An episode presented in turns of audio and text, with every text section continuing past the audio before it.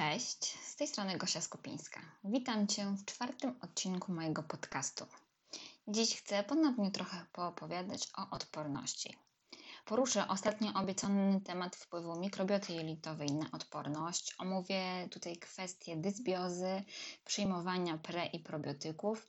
Następnie przedstawię Ci kilka domowych sposobów na wspomaganie odporności, zaś na koniec kilka słów o suplementacji. A więc jak mikrobiota jelitowa wpływa na odporność? Jak to się dzieje?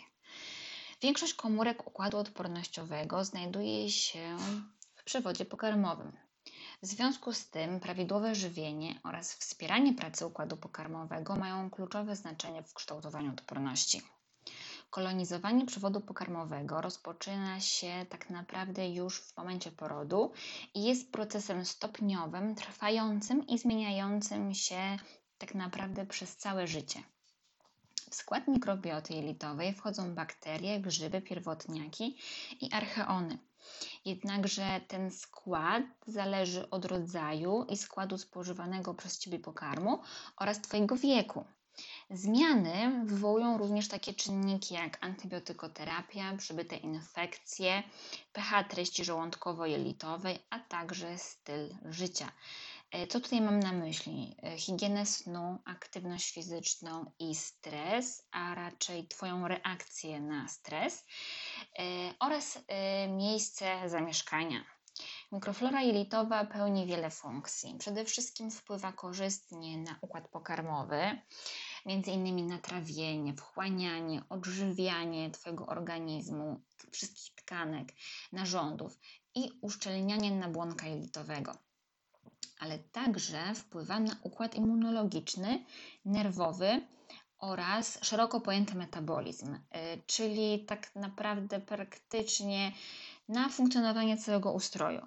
Najważniejsze dla Twojego zdrowia są te bakterie, które mają zdolność obrony przed patogenami oraz te, które między innymi poprzez aktywację syntezy cytokin przeciwzapalnych łagodzą ostre reakcje układu odpornościowego. Wpływ mikroflory jelitowej na funkcjonowanie układu odpornościowego wynika mm, z kilku czynników. Jej ochronnego działania na śluzówki, stymulacji układu odpornościowego, na przykład do produkcji cytokin i sekrecyjnej immunoglobuliny A, w skrócie SIGA, oraz budowania bariery jelitowej.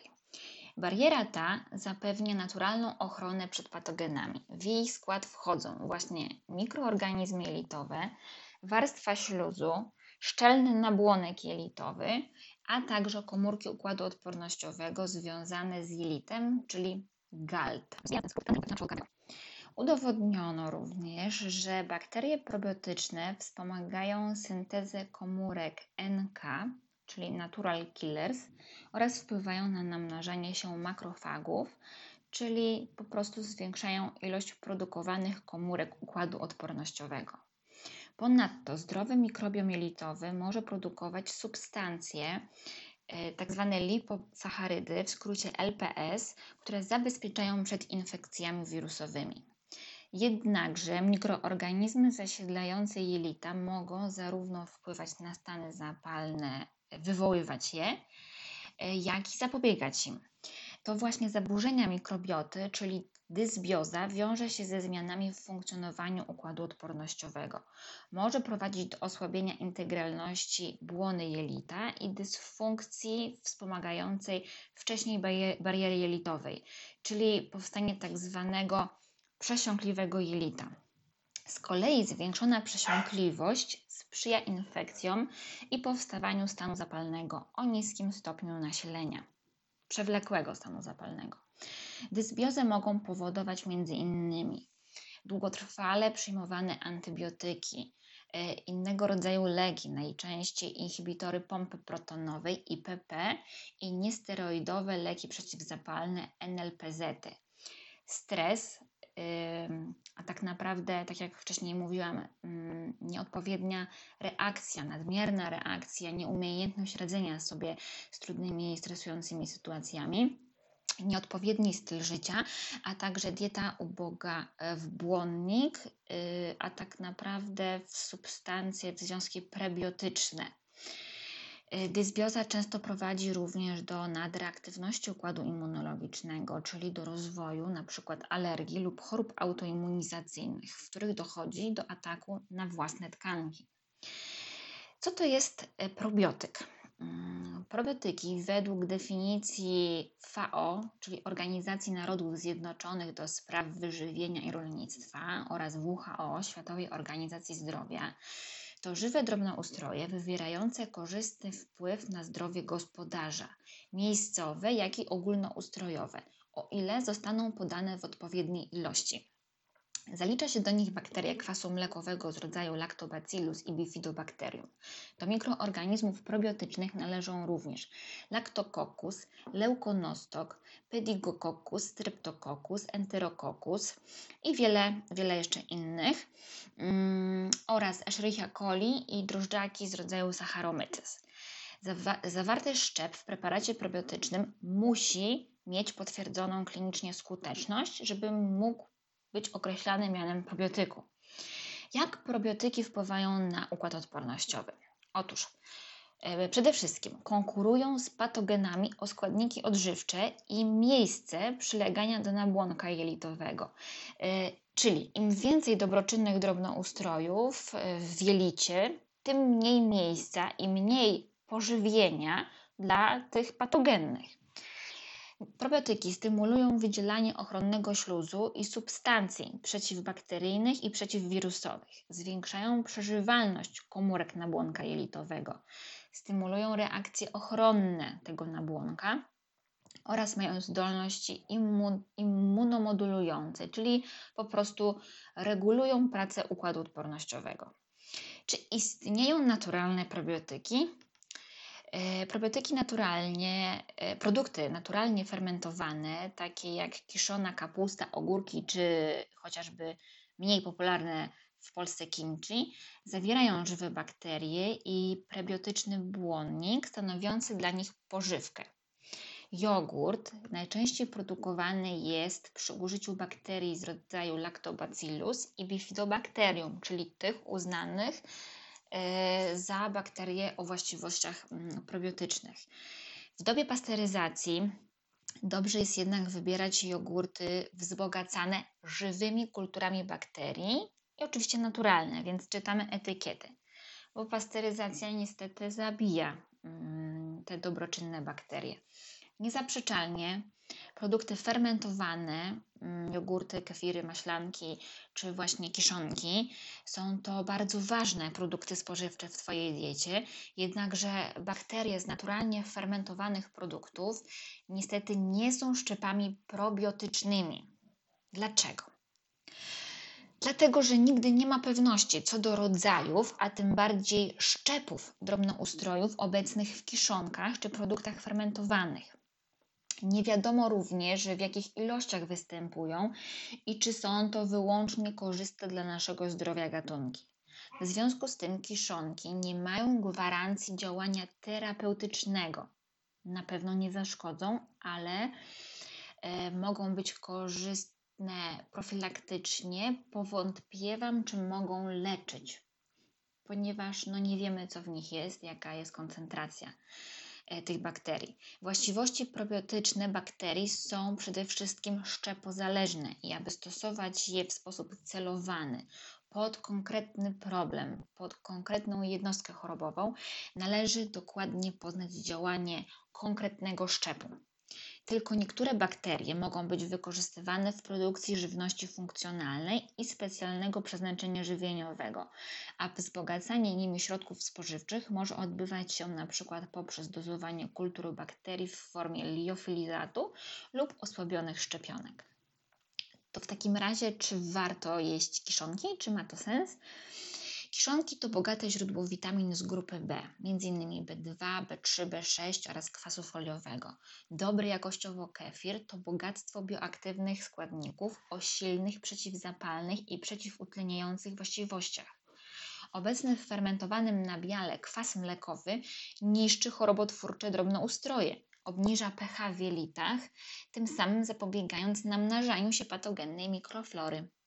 Zaś w pieczywie na zakwasie drobne ustroje podczas procesu fermentacji hydrolizują białka glutenu do mniej immunogennych fragmentów, czyli gluten jest jakby mniej uczulający. Czy istnieją przeciwwskazania do probiotykoterapii? Tak. Czyli nie wszystko złoto, co się świeci. Probiotykoterapii nie należy podejmować u pacjentów z dużymi niedoborami odporności, u osób przebywających na oddziałach intensywnej opieki medycznej, u osób z cewnikami wprowadzonymi do dużych żył, na przykład w żywieniu pozajelitowym, u pacjentów w stanie krytycznym, e, a także w przypadku przedwcześnie urodzonych dzieci probiotykoterapia powinna być prowadzona tylko pod kontrolą lekarza. To, co najważniejsze dla prawidłowego funkcjonowania Twojej mikrobioty jelitowej, to to, aby na co dzień po prostu jej nie szkodzić. W związku z tym warto unikać chronicznego stresu, szybkiego trybu życia i niezbilansowanej, ubogiej i monotonnej diety. Prebiotyki definiowane są jako nietrawione składniki żywności selektywnie pobudzające wzrost lub aktywność jednego lub określonej liczby rodzajów bakterii. Bakterii oczywiście korzystnie wpływających na zdrowie gospodarza. Zaliczane do prebiotyków fruktany, inaczej fruktooligosacharydy, Znajdziesz je przede wszystkim w zbożach, czosnku, cebuli, porze, brukselce, kapuście, brokułach, przetworach pomidorowych, pistacjach, karczochu, zielonym groszku, cykorii, arbuzie, granacie, suszonych figach, nektarynkach i grejpfrutach.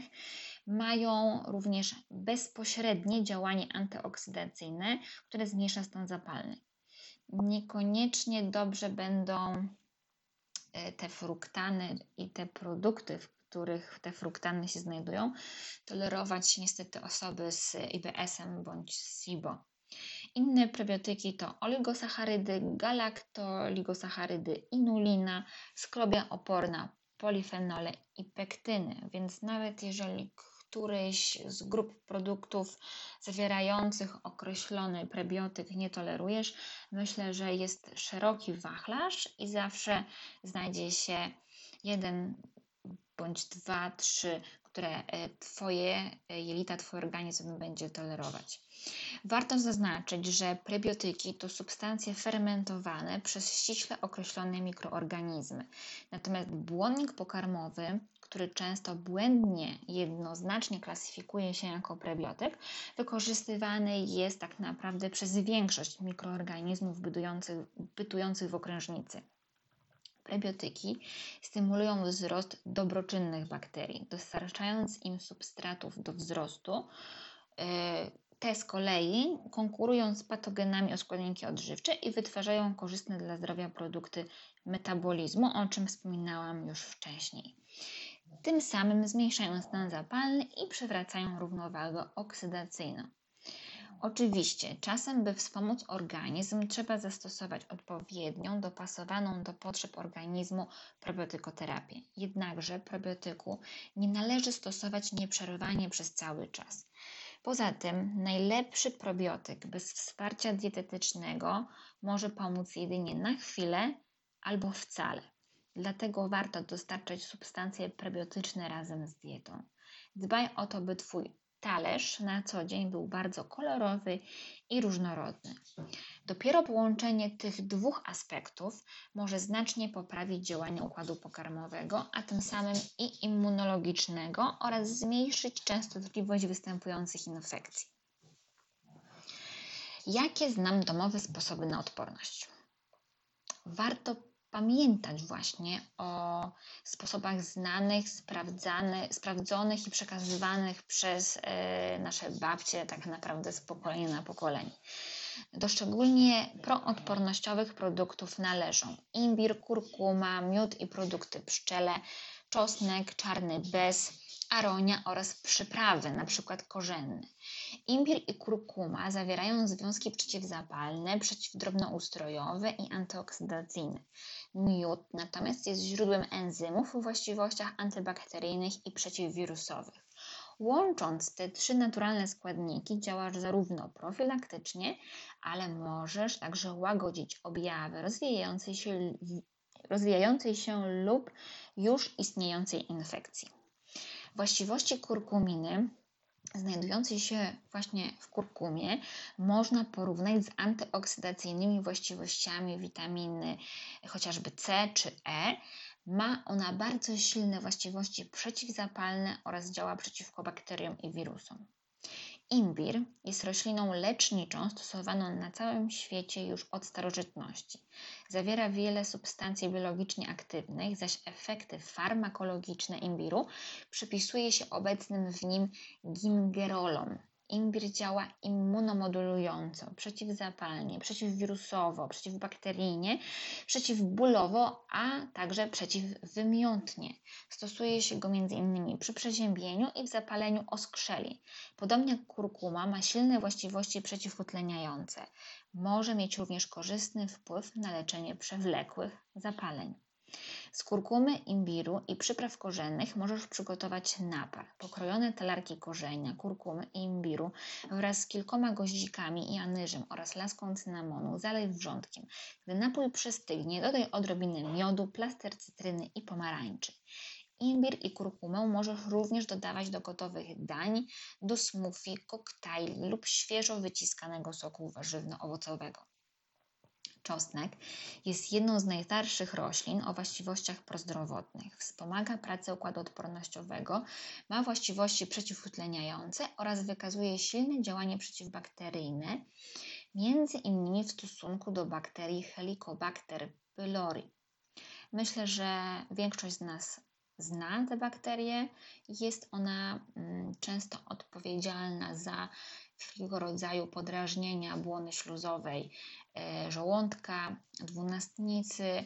E, przypisuje się też jej e, mm, działanie prowrzodowe. I o ile nie ma przeciwwskazań do stosowania, czyli właśnie nie ma wrzodów, nie ma stanów zapalnych, mm, nie występują zmiany organiczne i jakieś objawy ze strony przewodu pokarmowego, to y, czosnek może tutaj pomóc w erydykacji tej bakterii. Czosnek można traktować jako naturalny antybiotyk, y, natomiast mimo właściwości przeciwbakteryjnych stymuluje rozwój bakterii korzystnych, bo z rodzaju Lactobacillus. W związku z tym jednocześnie stanowi pokarm wspierający rozwój prozdrowotnej mikroflory jelitowej.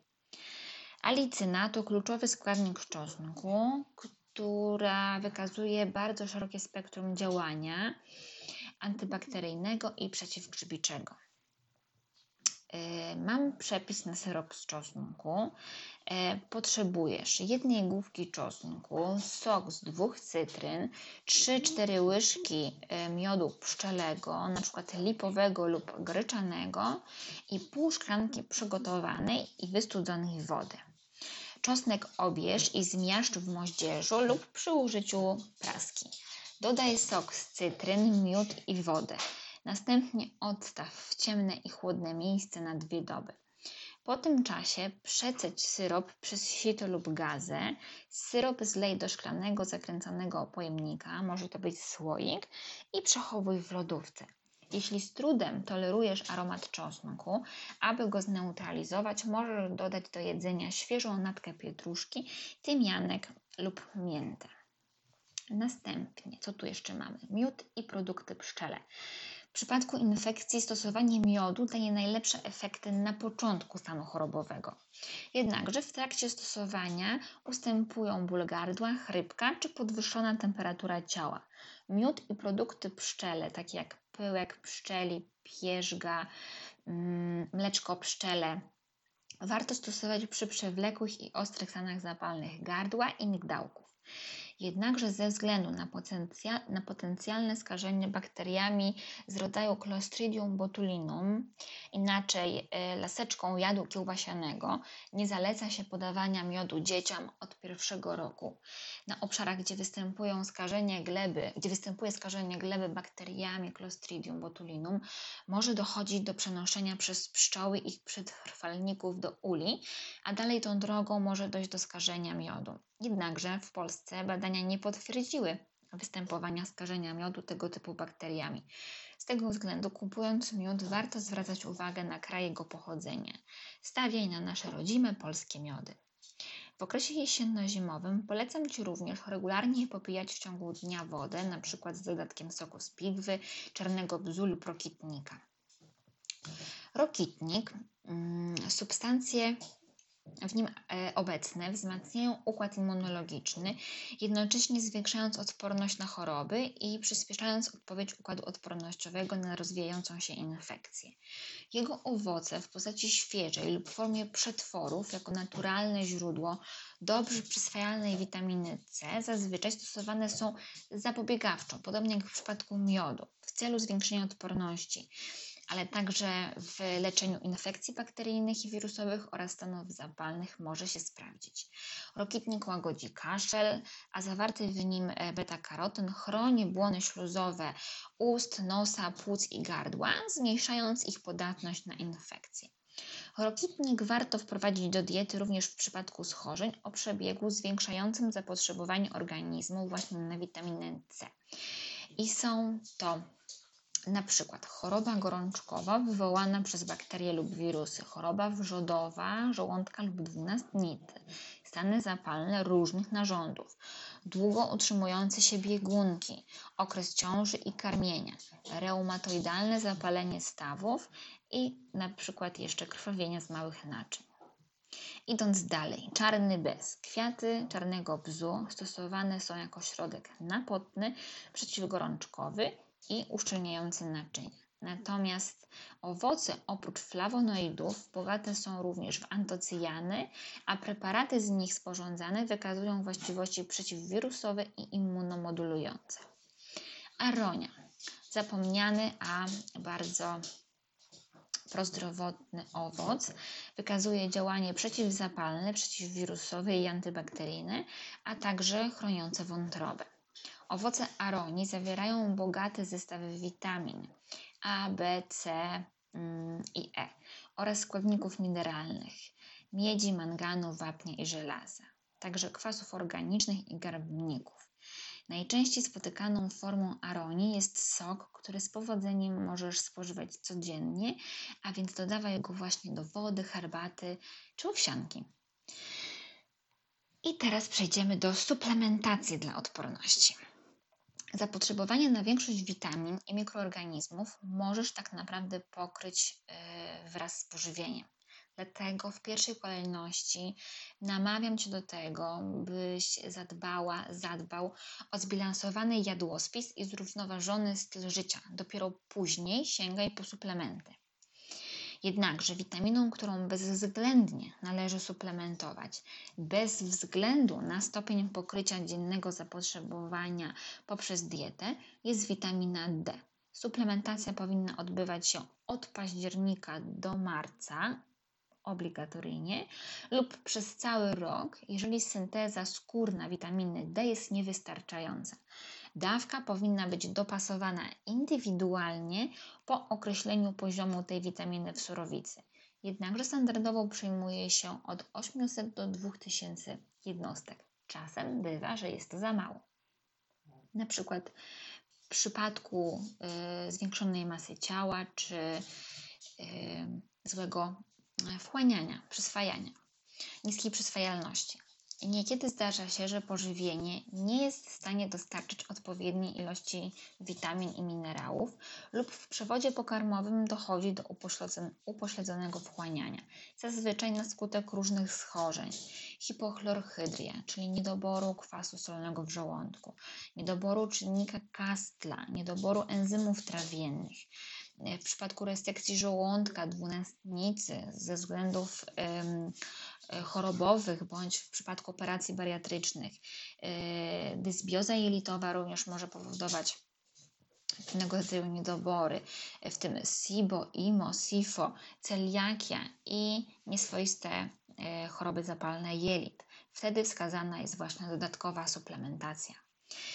Jeśli zdecydujesz się na wsparcie suplementacyjne, poradź specjalisty. Preparaty warto dobierać indywidualnie według potrzeb. Nigdy mm, nie kieruj się zasadą im więcej, tym lepiej, bo co za dużo to niezdrowo. E, zbyt wysokie dawki lub zbyt długotrwała suplementacja mogą doprowadzić do wystąpienia działań niepożądanych. W związku z powyższym, dla zwiększenia odporności, co warto suplementować? Otóż witaminę D, witaminę C, cynk, selen, miedź, magnez, żelazo, probiotyki i kolostrum. Najczęściej używane probiotyki to bakterie kwasu mlekowego, np. szczepy z rodzaju Lactobacillus streptococcus, a także bakterie z rodzaju Bifidobacterium oraz szczepy drożdży Saccharomyces. Jednakże w stymulującym działaniu probiotyku istotny jest dobór odpowiedniej dawki oraz długi czas podawania, tak aby liczba korzystnych bakterii mogła utrzymać się w organizmie przez dłuższy czas. Także przyjmując probiotyk jednorazowo lub krótkotrwale, nie, nie oczekuj zauważalnych efektów. I przykładowo zauważono, że szczep Lactobacillus rhamnosus GG skraca czas trwania i łagodzi objawy infekcji rotawirusem. Natomiast szczep Lactobacillus acidophilus, Lactobacillus casei i bakterie z rodzaju Bifidobacterium powodują namnażanie i wzrost aktywności limfocytów. Kolostrum, kolostrum akowit. Kolostrum to siara, czyli pierwsze mleko z ssaków. Zawiera wiele substancji immunologicznie czynnych, stymulujących układ odpornościowy. W siarze Wśród immunoglobulin znajdują się immunoglobulina A, która chroni przed kolonizacją błony śluzowe, przed kolonizacją poprzez drobnoustroje, immunoglobulina G, neutralizująca toksyny oraz patogeny i immunoglobulina M, niszcząca bakterie, a także immunoglobulina E i D o działaniu przeciwwirusowym. Inne istotne substancje czynne obecne w siarze to kolostrynina, która wykazuje terapeutyczne działanie w chorobach neurodegeneracyjnych, zakażeniach wirusowych, alergiach, astmie i chorobach autoimmun autoimmunologicznych. Laktoferyna zwalcza bakterie i wirusy, wykazuje właściwości przeciwzapalne i przeciwnowotworowe oraz immunomodulujące. Laktoperoksydaza uczestniczy w tworzeniu związków o działaniu bakteriobójczym i lizozym, który rozkłada ścianę komórkową patogenów. Kolostrum podnosi zdolność odpierania ataku drobnoustrojów chorobotwórczych, głównie wirusów, na śluzówkę górnych dróg oddechowych. Skutecznie zmniejsza ryzyko zapadania na, sezono, na sezonowo występujące infekcje górnych dróg oddechowych, w tym COVID-u. Właśnie zauważono, że prewencyjna suplementacja kolostrum może zmniejszać ryzyko zachorowania na COVID. Natomiast stosowanie kolostrum już w trakcie infekcji może zmniejszyć ryzyko rozwoju masowego stanu zapalnego. Z kolei użycie kolostrum po przechorowaniu COVID-19 ułatwia powrót do zdrowia i regenerację uszkodzonych tkanek. Ponadto kolostrum zwiększa tolerancję na alergeny środowiskowe, również zawarte w pokarmie. Wspomaga przewód pokarmowy w procesie trawienia i wchłaniania oraz wspomaga aktywność tkanki limfatycznej jelita, wcześniej omawiany GALT. Utrzymuje integralność tkanek przewodu pokarmowego, co chroni przed zespołem jelita przesiąkliwego.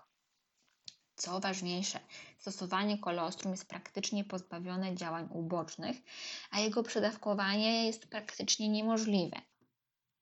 Jednakże należy ostrożnie go stosować u osób z alergią na białka mleka krowiego. Tutaj może przynieść odwrotny skutek taka suplementacja. A więc w okresie jesienno-zimowym dbanie o dietę, w tym odpowiednia podaż makro i mikroskładników, przyjmowanie probiotyków, a także umiarkowana aktywność fizyczna wydają się stanowić kluczowe elementy zapewniające prawidłowe funkcjonowanie układu odpornościowego. A odpowiednio skomponowana dieta ze szczególnym uwzględnieniem witaminy C, żelaza, cynku, kwasów EPA, DHA oraz prebiotyków może znacząco wzmocnić organizm, skrócić czas trwania infekcji oraz ułatwić powrót do zdrowia, jeżeli już nawet zachorujesz. Bardzo dziękuję Ci za wysłuchanie tego odcinka i życzę Ci dużo zdrowia. A jeżeli zaciekawiło Cię to, o czym dziś tutaj mówiłam, zapraszam Cię na mojego fanpage'a i Instagrama. Linki zostawię na dole. Życzę Ci również pięknego dnia lub wieczoru i do usłyszenia w kolejnym odcinku. Pa!